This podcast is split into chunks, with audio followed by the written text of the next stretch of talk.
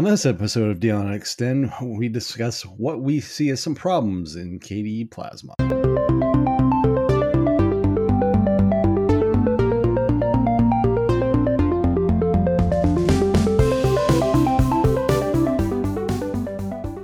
This episode of DLN Extend is brought to you by DigitalOcean and Bitwarden. Welcome to episode 74 of DLN Extend. DLN Extend is a community powered podcast. We take conversations from the DLN community from places like the DLN Discourse forums, Telegram groups, Discord server, and more. We also take topics from other shows around the network and give our takes. And with me are the fine, fantastic co host of mine, Nate, the unhealthily obsessed person with OpenSUSE, and Wendy, the photographer extraordinaire. What's going on, guys? Almost, almost unhealthy. Yeah, I, you keep getting this mixed up a little bit, but it's almost. That's my tagline. And I almost got you to say correct. That's neither here nor there. I'm just saying it's not unhealthy entirely. It's almost. No, it's totally. Every once in a while, we can get him to slip up. I know we've got image proof now of one of those little slip ups on Big Daddy Linux from this last show. We even have audio proof from one of the episodes too. So Those are slips, though. They're not genuine. It's kind of like saying, actually, I don't have an example.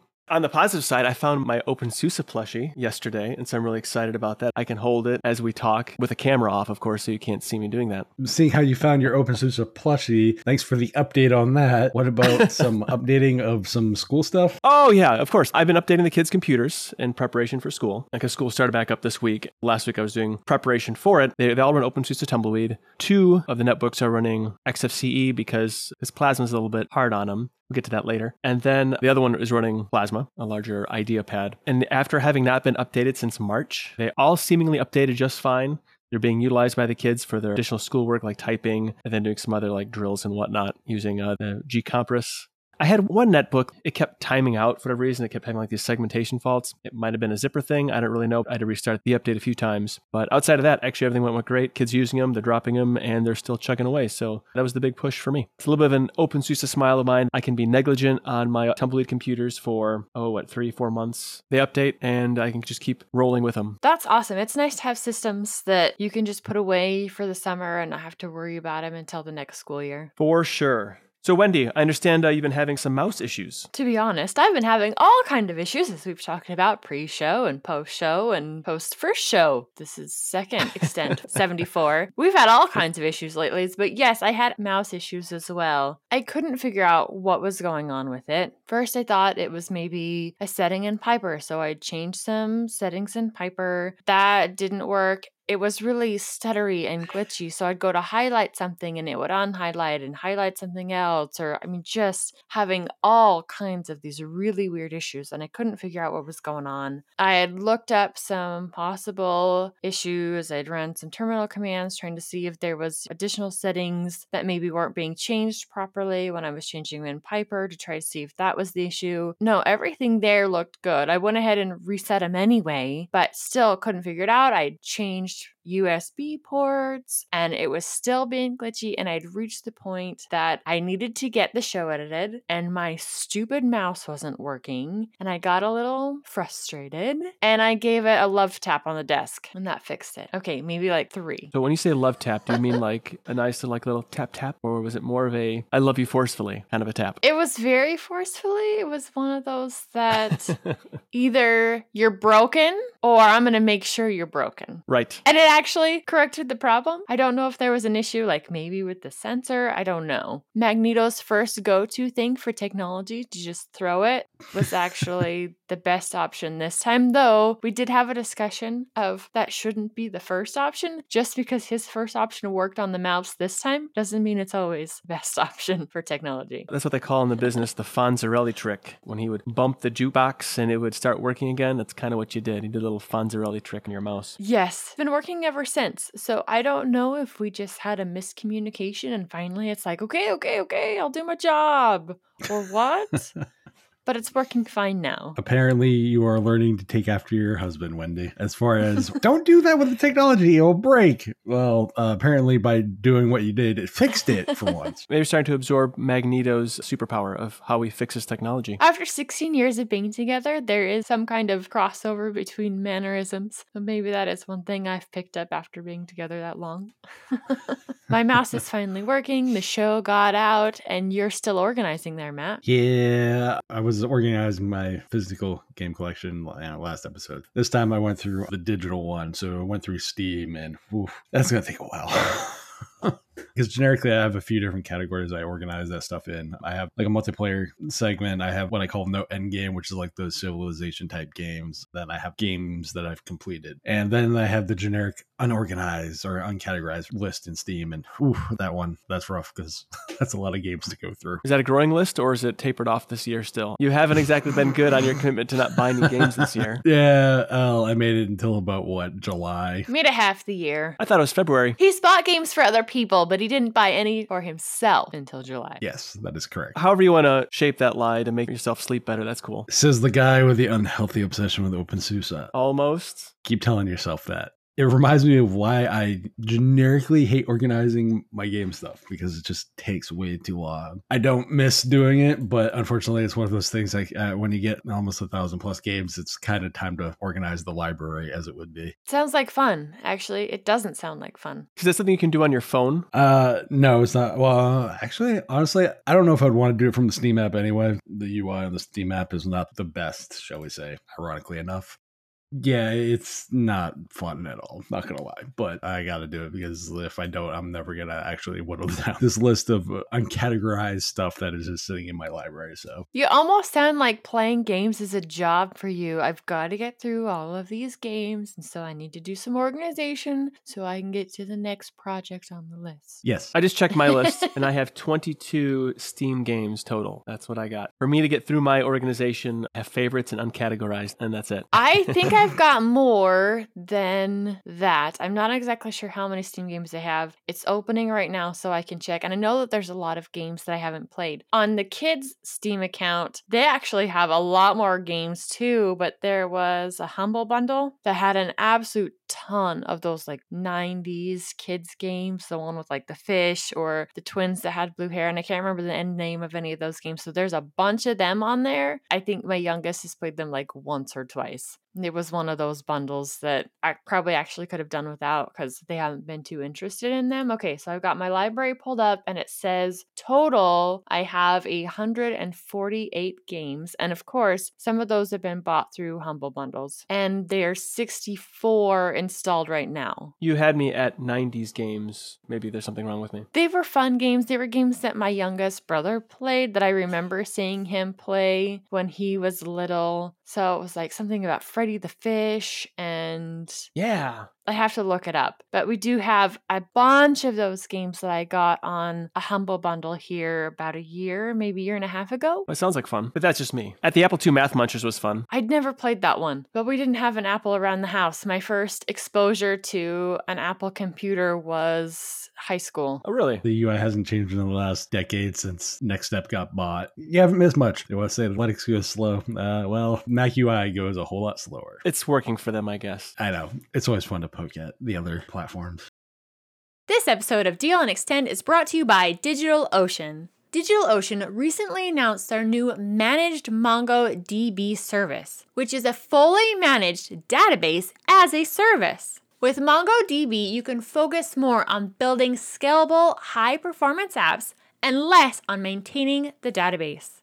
Simply offload your MongoDB administration to DigitalOcean and let them handle the provisioning, managing, scaling, updates, backups, and security for your clusters. DigitalOcean built this service in partnership with MongoDB Inc., and together they have ensured that you will get access to all the latest releases of MongoDB document database as they become available. As a listener of DLN Extend podcast and a member of the DLN community, you can get started for free. Actually, better than free because DigitalOcean is giving you a $100 credit when you go to do.co slash DLN dash Mongo. Again, go to do.co slash DLN dash M-O-N-G-O and get started with your $100 free credit on DigitalOcean's new Manage MongoDB. We want to thank DigitalOcean for sponsoring this episode of DLN Extend. Speaking of poking fun at the other platforms, we poked at GNOME last episode. So this one, we're going to take a look at KDE Plasma. And it's not all love from all the Plasma users that are on this show, which I'm going to find interesting to hear what some of your guys' takes on. I don't want to call them deficiencies, Some of Plasma's problem. We all look at things differently as far as what we view as problems. Just like we did with, know, we'll look at Plasma and some of our irritations with it, shall we say. Well, I can kick it off. I did talk about just a little bit ago the kids' computers, two of them running XFCE, another one running Plasma. Now, the reason two of them are running XFCE is because the display manager, SDDM, does not play well with old machines with weak GPUs. It seems like there'd be some sort of a built in check or something on how new the GPU is or how performant it is before it does all those effects just on the login. This is just me. There really isn't much need for eye candy on the display manager. Maybe I'm just an old curmudgeon, but I feel like that is a shortcoming of Plasma and why I can't use it on some machines. And it's probably one of those reasons it gets uh, rap for being resource heavy, especially if you're loading it on an older machine. It may not be the best option for that machine just because of some of the extra, as you would call it, eye candy gets tossed in there. Now, some of that can be turned off, but you have to actually get into the desktop and get into the settings in order to be able to turn off a lot of those extra effects. And when you're just trying to boot for the first time, that's definitely frustrating as it's all moving way too slow. Right, and it's bad enough that it makes it unusable. Even like the lock screen, it uses the display manager for that as well. You tap the touchpad, you know, hit a mouse button, whatever, hit a key, and you wait for an inordinate number of seconds just to be able to get in there. And we're talking like 10 plus seconds just for it to finishing what it's got to do. It's very aggravating. I'm not a fan of SDDM by default for older machines. Yeah, absolutely. It works fine for your newer machines. Even the machines that I have the kids on at school, it's running Kubuntu right now, and they seem to be doing just fine with it. But each one has at least an i3 in it. They're made to be a touchscreen machine with Wacom built in, so they've got the graphics pen, and they seem to be handling it without any issues, without any stutters that way. But that is probably because of the way these machines were built and the purpose that they were built for. If they're eight or nine year old machine, it's probably still just fine. But you know, when you're pushing 10, 11 years old, that's really where the problem comes in. Yeah. One of the biggest issues I have is when I'm testing it out, something, of course, with plasma on it, but testing out a new spin of it somewhere, and that single click is still default. That I know the Plasma team thinks that it should be. That's what they all use, so that's what they want the default to be. But most of people, even though I'm sure we'll have a single click versus double click war, I will be with double click all the way through. You can't change my mind, especially highlighting multiple pictures. It is really frustrating when I'm trying to highlight a group of pictures, or instead of highlighting the picture so I can highlight more or different files and stuff, I move things around all of the time graphically inside Dolphin and it's opening stuff instead of allowing me to highlight stuff so I can select everything I need instead of just the one thing. Oh, but Wendy, Manjaro has made it so single click isn't. Yes. you have the little add remove plus minus ghost icon that appears when your mouse hovers over it. Sure, that's basically not an option for touchscreen, but it's there for mouse users. Well, I'm there with a mouse working on it. You have to realize that it's there for one, and then you have to be accustomed to single click for that to even work. I'm usually in a hurry. Single click just doesn't work well for me. Just highlight everything I want with a quick tap, regardless whether it's over that special icon or not. Single click is not for me. Single click is not for the majority of users, so it would make a better default for double click to be the default and single click to not be. But Manjaro has made it so double click is the default. Michael has talked to Kubuntu and made it so that double click is the default there. There are some distributions that have changed that, but directly from Plasma, if you were to get something just plain Jane, it will be that single click option. Single click is the devil spawn. I don't know if I'd go that far. and it's one of those things that can be frustrated to find in settings, especially if you're not used to how the settings are laid out in Plasma. It can be a little frustrating to find where some of these settings are. It seems to have gotten better over, the last few iterations. But if you're looking for something specific, as you're looking down the list, it could be in a lot of places because there's several logical places to put some of these settings. And some of them where I'm like, okay, I don't really understand why that's there, but fine. The search feature is about the best way to go when looking for some of those settings. I do not want my screen to turn off every five minutes and me to unlock it when I've walked away. I know it's a security feature to keep what you've got going on on your computer safe. It's a laptop and it's out and about. I'm home. I don't need my computer screen to lock on me every five minutes. I have kids that already interrupt me that often. And then to like deal with the child thing and get back to my computer. And then that extra, I know it doesn't take that long, but that extra few seconds just to get the computer screen unlocked, that's another thing that I'm like, why, why is this a base setting? If you need that extra security, turn it on. I, I don't know. Maybe that's just me as the frustrations of some of the things that I have to change. And that's even on Manjaro, but some of the things that I have to change every time I start up a new system. For the most part, I keep Plasma the way Manjaro gives it to me. There's not too much that I change in the way of settings, but I know that is definitely one of them. I have to go in and change the time management settings, the edit would say like power resources or that kind of things for it, because even on my laptops, I don't want them to shut down every five seconds. If I'm taking them with me somewhere, I don't just leave them on a desk, especially now where I pack the Microsoft Surface Pro 6 with me, if I get up, it gets up and leaves with me. I'm not leaving it sitting anywhere. Right. What you're talking about, Wendy, is like that power management. If I'm gonna walk away and I want to secure my system and not have the system do it, which I would prefer not to because it's over aggressive, I will use the meta and L key or you know whatever key combination it requires to lock the system. At that point, I definitely get that frustration when you install like a KDE Neon or like anything that is straight plasma as far as the desktop, that theme, that bright white, blind, burning sun in your eyes if you work at night theme hurts my eyes to no end. Oh, for sure. The only distro that, besides the ones that implement a dark theme by default, I have found that if you're gonna have a compromise of the light theme with the dark theme, is probably Kubuntu with Twilight there's enough visual difference where it's it doesn't feel like your eyes are going to get seared out of the back of your head.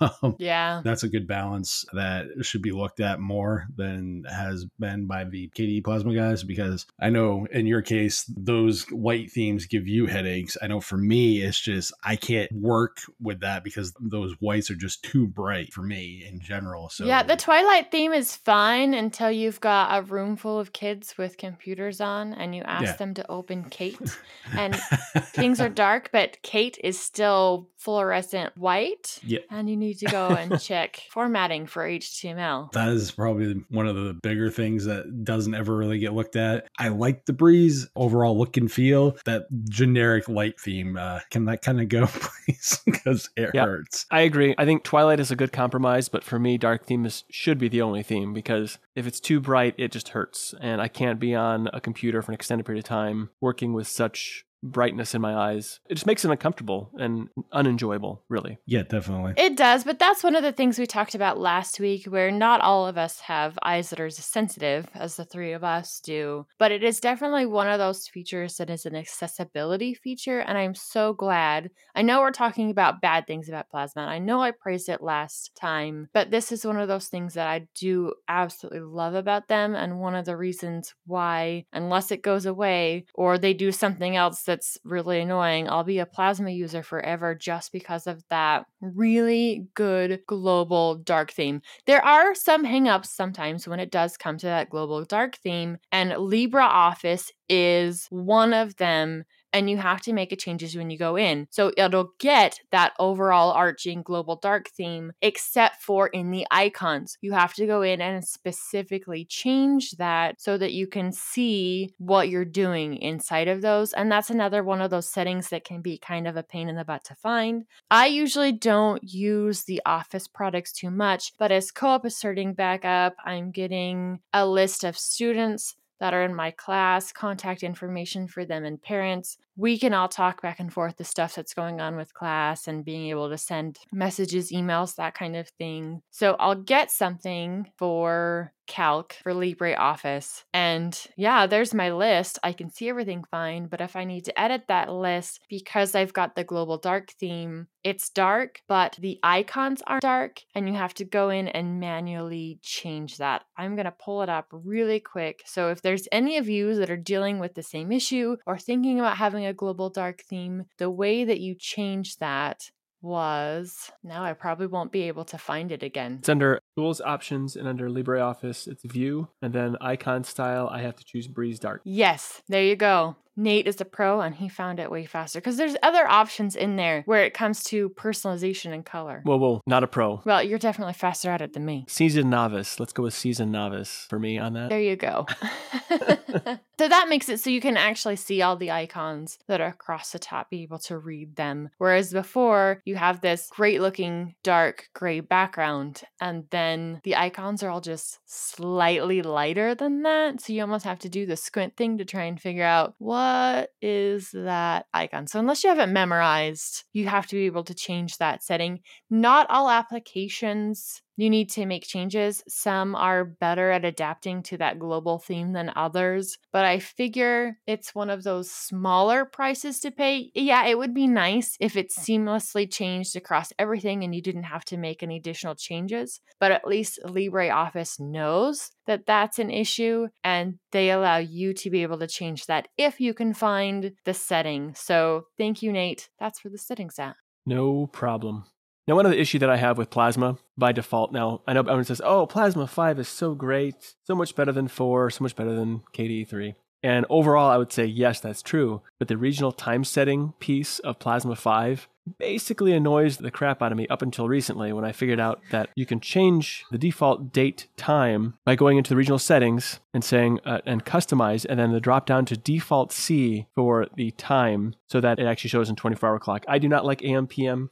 AM PM does not work for me whatsoever. Uh, it's confusing. I know I'm like I'm probably the only one that has that problem, but nonetheless it is still a problem for me. That's probably a holdover from military, right? Those yes, army days. It is. Well, actually I liked it before the military. I was a little bit of a strange duck in that regard. And Plasma 3 and 4, or KDE 3 and Plasma 4, you could actually go in and specifically specify how you want the date to look. And it just happens to be that I'm fine with the default C because it's very clean looking, but if I wasn't happy with it, I would still be very irritated. Yeah, I know that there's some systems that have been a little frustrating, and I don't know whether it's Plasma itself or something that happened, but I'm setting the time zone at the beginning, but I still, even after I log in, it's connected to my Wi Fi, the time is still way off. And I've had to go back into that time and date setting in order to make changes, or else it's eight o'clock here, but it's telling me that it's 12 or something like that. Yeah, the accuracy of the time settings can be uh, quite annoying because I know I've had more than one occasion where you'll have the time set even after install, and all of a sudden you look down and it's like, why is this thing like six hours ahead of where I'm supposed to be? I think what it is is it's a conflict with like probably the motherboard internal clock, if I had to guess, but it yeah. doesn't make it any more less annoying. Well, and the biggest frustration with that is you can't run an update sometimes, especially when I have some sort of repo pulled from somewhere else. If we go back to my Microsoft Surface Pro, in order to get the touchscreen to work, I have to use a specialty kernel. Well, to keep that specialty kernel update with the rest of the system, I actually pull an additional repo in from the people that make that specialty kernel. So when I do an update, it all gets updated together makes it pretty clean. The downside is if there's any issue between the time on my system and the time that it's supposed to be based on the world clock, then it won't update. It's telling me that there's a time issue and I have to go in and fix it. And on that particular system in general, the time seems to get out of sync more often. And I know that system is a little more weird anyway, just because it's a Microsoft Surface.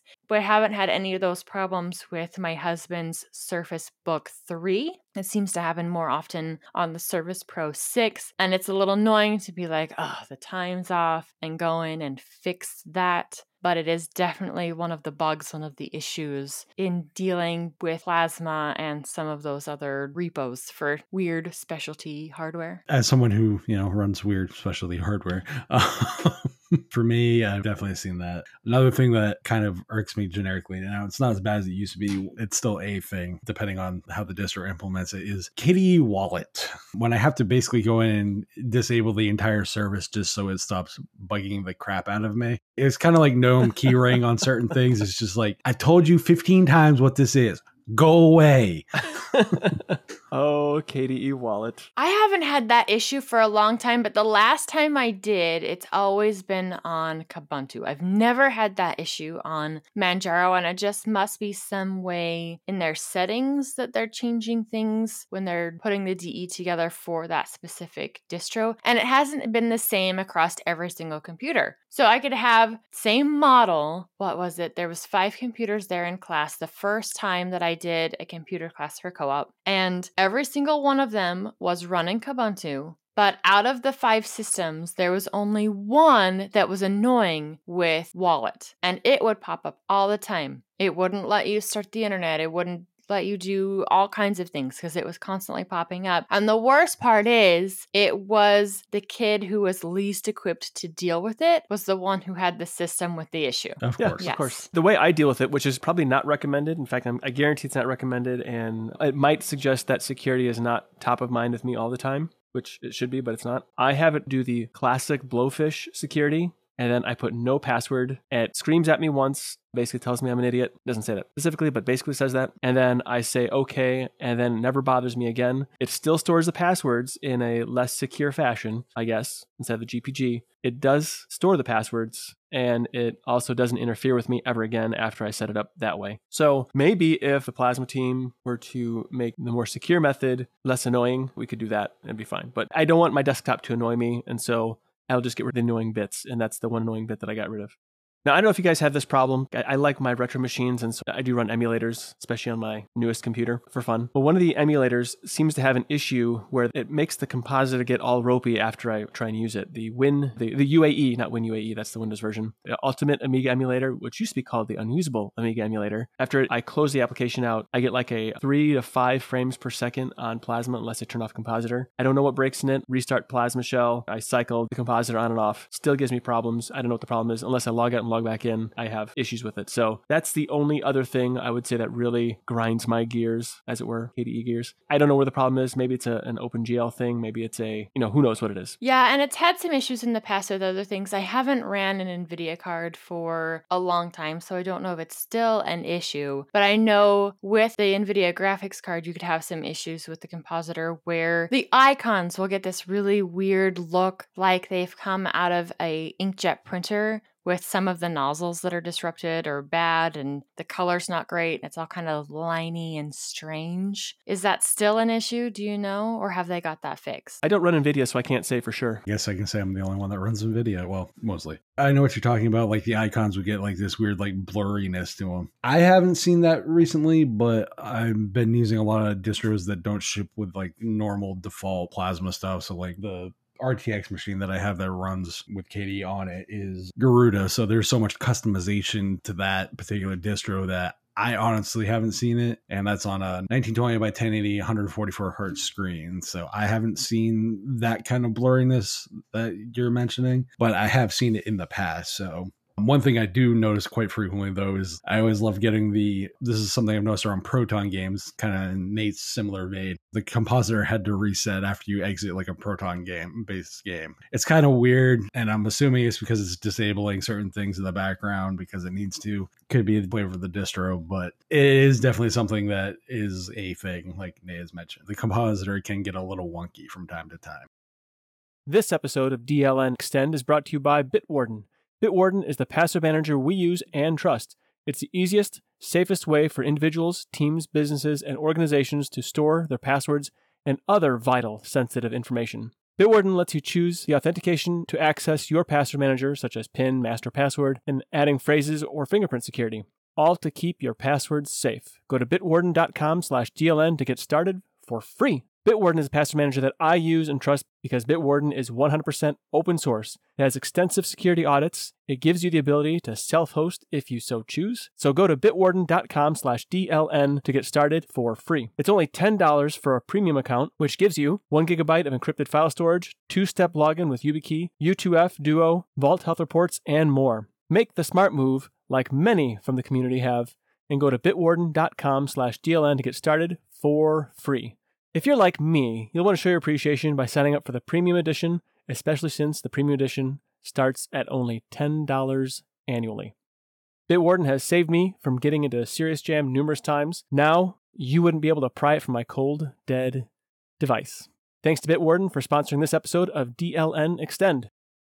Speaking of things getting all ropey and wonky, Nate, you were apparently doing some work on fixing some things that were broken and wonky. Yes, it was very wonky. I would actually use the term cattywampus. So a buddy of mine, he asked me to fix his laptop that he dropped. It's an HP Pavilion 15, really nice like metal case, whatever, you know, like metal structure, probably aluminum, I'm guessing, some sort of aluminum alloy. Well, he dropped it. Basically, he didn't close the case properly and it fell out onto concrete. So it totally crushed the HDMI port. It's gone forever and ever, uh, unless you resolder a new connector on there. But basically, it looks like it had a really bad day. The power port survived, but it wouldn't turn on. We tried turning on, the power light would flash and would just shut down. So he thought that the power connector was broken as well. So I took the whole thing apart, which HP does a nice job of some of the laptops being really easy to work on. Bravo HP for not being bad about that. I was going to use another word, but let's just use bad. As I pulled some parts out of it, a ribbon cable that goes into like one of those ZIF connectors, like latching ZIF connectors. They need to have like a little tool or your fingernail if you have fingernails to get it under to release it. Well, it became cattywampus in there at an angle. The plan was I was going to take the board out and check all the solder joints. When I got this far, I thought, well, let me just correct that ZIF cable and see what happens. I reinserted it, plugged the thing in. All of a sudden, like lights came on. It was normal, and bang, the whole laptop worked. I checked to make sure the port was okay. Like I kind of pulled the barrel connector out a little bit, messed with to make sure it wasn't flaky. Sure enough, thinking I was going to have to do this major soldering job, fix the power connector, it was just a cattywampus ribbon for the USB board connectors that came crazily undone out of the ZIF socket.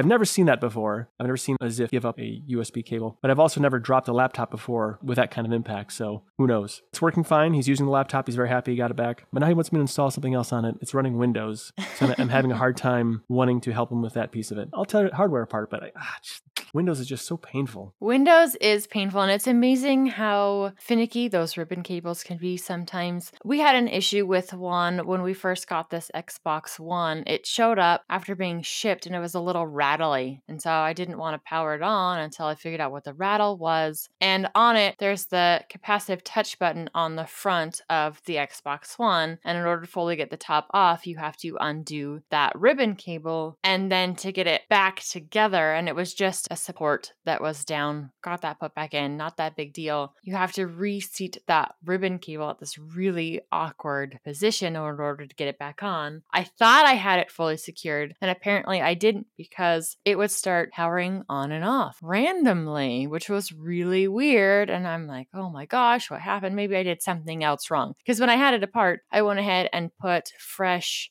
thermal paste on just to make sure, hey, we're going to be playing with it for a long time, all of that stuff. Let's just go ahead and take care of this. So I've already got it open. So I thought I'd mess something up when it came to the thermal paste. Nope, got it back apart and realized that that ribbon cable wasn't fully seated properly. And that is what was causing our on and off issues. Amazing what a little uh, crossing conductors can do, huh? Yep. So I understand you have some game action going on with a strangely named game, Wendy? Yes, I dove back into the stuff that was available on my Humble Bundle monthly and I came across this game called Encodya. It looked a lot like a game I'd like to play with things like the inner world and Candle had some of that same graphical style. It has some of that same game type play. This is not an FPS. One of the most interesting things about this game is when they were making it, when they were creating it using a crowdfunding source, people got to pick different aspects of the game. So if you're going through it, there's a warning at the beginning of the game that says, hey, there's some names that may sound like people you know or that kind of thing. We love everybody. It doesn't matter. This was just some of the stuff that was picked by the community. Here you go, enjoy the game. One of the things that got me to play it immediately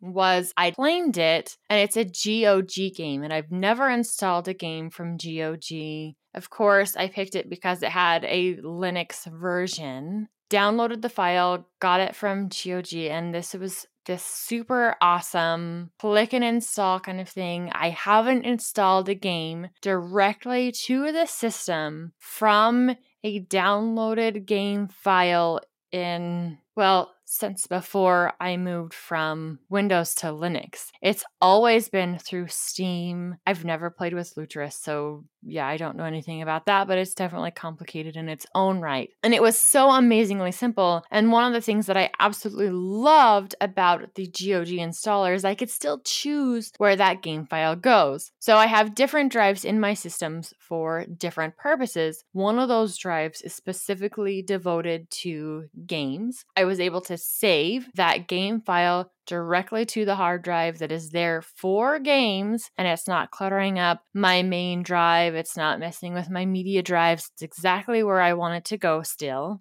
I know where that file is if I ever need to reinstall the main system. It's not going to mess with the games that I have that I installed there. The gameplay in this is definitely up my alley, as I mentioned before. If you've played the Inner World games, if you followed the fact that I love Candle, I've played it through a couple different times. It's that point and click adventure game the graphics, I really love the way the graphics are done. And you get to switch back and forth between being the little girl and being her companion robot as you're trying to solve these different puzzles and work things out. Some things the little girl can do, and some things she can't, and you need the assistance of your robot, which is a ton of fun. He's really tall, much taller than her. Height wise, there's stuff that he can get to that she can't. I loved this aspect of the second inner world where you were back and forth between different characters. Sometimes you were playing the main character, sometimes you were playing the annoying little pigeon, and just other characters characters in the game that it makes it an interesting more complex way to get things done. It's another one of those steps in your strategy or problem solving to figure out how to achieve the goal and move on to the next part. Yeah, it looks like a really fun game, Wendy. As far as GOG, I do really like the installer. You can specifically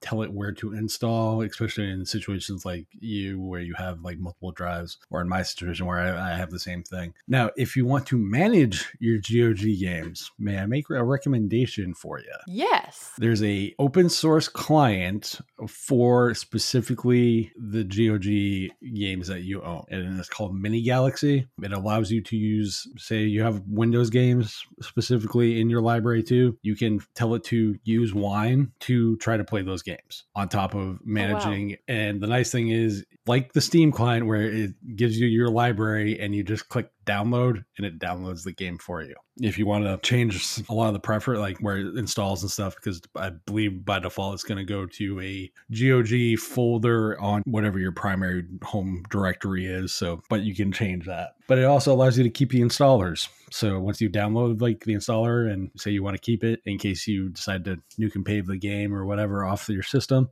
you you totally can do that. You can uninstall the games. There's over the artwork. There's a little icon. Uh, it's just like a minus sign or a trash can. I can't remember the exact logo. You click that and it deletes it. That's it. A nice little client, totally open source. That does sound awesome. I'll have to check that out. I have a couple other GOG games. They're ones that I've gotten from emails that have popped up. Hey, you can get this one free, and I'm like, ah, it's it's free, I might as well claim it, but I haven't actually played them yet. Mm-hmm. Maybe I'll go ahead and give that a try. That way, if I don't like the games, they're easy to still manage that way with the uninstall and all of that fun stuff. It'll be like an initial login for your GOG account. It is very much a yes, another client to manage if you want to have your DRM free games without having to potentially deal with the multi stage downloads that sometimes if you just go to GOG directly and you're a Linux Linux user because they don't always have the most everything rolled into one like they do on some of the Windows games and stuff. The best compromise to a GOG Galaxy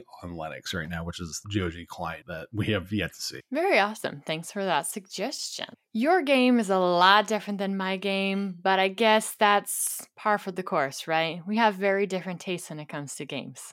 I always thought we had very similar tastes in games. I don't know what you're talking about. This game is actually up more Nate's alley because this is a vintage game, a vintage game series, and it's done in the style and all the other stuff of the vintage, but it has more modern gameplay and aesthetics and that kind of stuff. And that is Streets of Rage 4. The reason I want to highlight this game is because it's a very popular game, just going by specifically like the Steam stuff. I mean, it's only got over 11,000 reviews. The overall feel is very positive. That's pretty good for a game. The thing that I love about this though is it's Linux native. So people who always clamor and claim that we don't always talk specifically about Linux native games. Well, here's a long time game series that after Streets of Rage 3 that everybody thought was dead, they brought it back. So this is a great 2D modern side scrolling beat 'em up. I can honestly say I have no complaints about this game whatsoever. The fact that they went out of the way and made it Linux native is even I know I might get some flack for saying out of the way, but the fact that they made a Linux version for this game makes me want to support the devs that much more. If you clamor claim, you know, you want native games, here's one to go highlight because that's freaking amazing that they did that. And the gameplay is fun as heck. So if you've played any of the side scrolling beat 'em ups of the past, um, you know, your Double Dragons and those kind of games, this is very much in that wheelhouse of stuff. Obviously, some of the more modern takes are going to be in the art direction and specifically the movement is going to feel more smooth than anything else, but everything else I totally feels like classic side scrolling beat 'em up to me. It kind of brings back memories of being in an arcade and seeing a game like this sitting there waiting for someone to play. I know I saw games like this before. This definitely wasn't one around my house. It can be used in the Sega emulator from what I'm seeing in there, where we also have some of the Sonic games. Of course, remember, my daughter thinks we need to own every single version. Oh, speaking of that, she just bought a new Sonic game. That's beside the point, completely and totally off topic. But I absolutely love that emulator. If you haven't played in that before, you have your groupings of cartridges for the Sega Genesis that you go like pick out and digitally put into the Sega. It's a ton of fun. I love the way that they've done that instead of you just having a screen where you're selecting which Sega Genesis game you're playing. You actually get to digitally put in the cartridge. It's a lot of fun. That's the thing I love about these type of games is it's a modern take on classics, but it doesn't throw out the classic part of it. It builds on the classic and updates it. Definitely get what you mean when it like what you were mentioning with the emulators and stuff. That is something I really really like. We'd like to continue the discussion with you on Telegram in Discourse, Mumble, or Discord. Visit the DLN website for more information on how to connect to the social channels and all our shows and creators at destinationlinux.network. And for more information on me, you can go to cubiclenate.com. Links to my regular written blatherings, podcast, and YouTube channel can be found there. You can follow my random ramblings on Twitter at MattDLN. You can find me on Mastodon at WendyDLN at mastodon.online. Be sure to check out the DLN merch store. Grab yourself some awesome DLN Extend swag along with stuff from across the network. As always, we thank you for joining us. We'll be back next week with another awesome sode of DLN Extend. Until then, have a great week, everyone.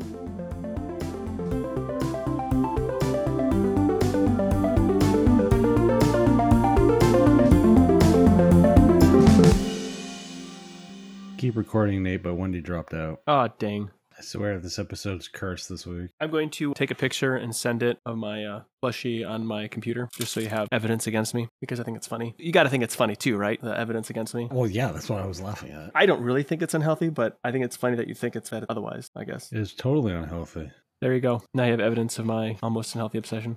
Something tells me we're gonna have to send the. Oh, that's gonna be the garbage part. If we hang up, does she still get the files? Um, We had the locals, but if not, we can just do local. we can keep going. It doesn't matter, but it's just one of those like uh I'll have Yeah. to re- redo the intro and stuff. I just want to make a mental note about timestamps and stuff. Yay!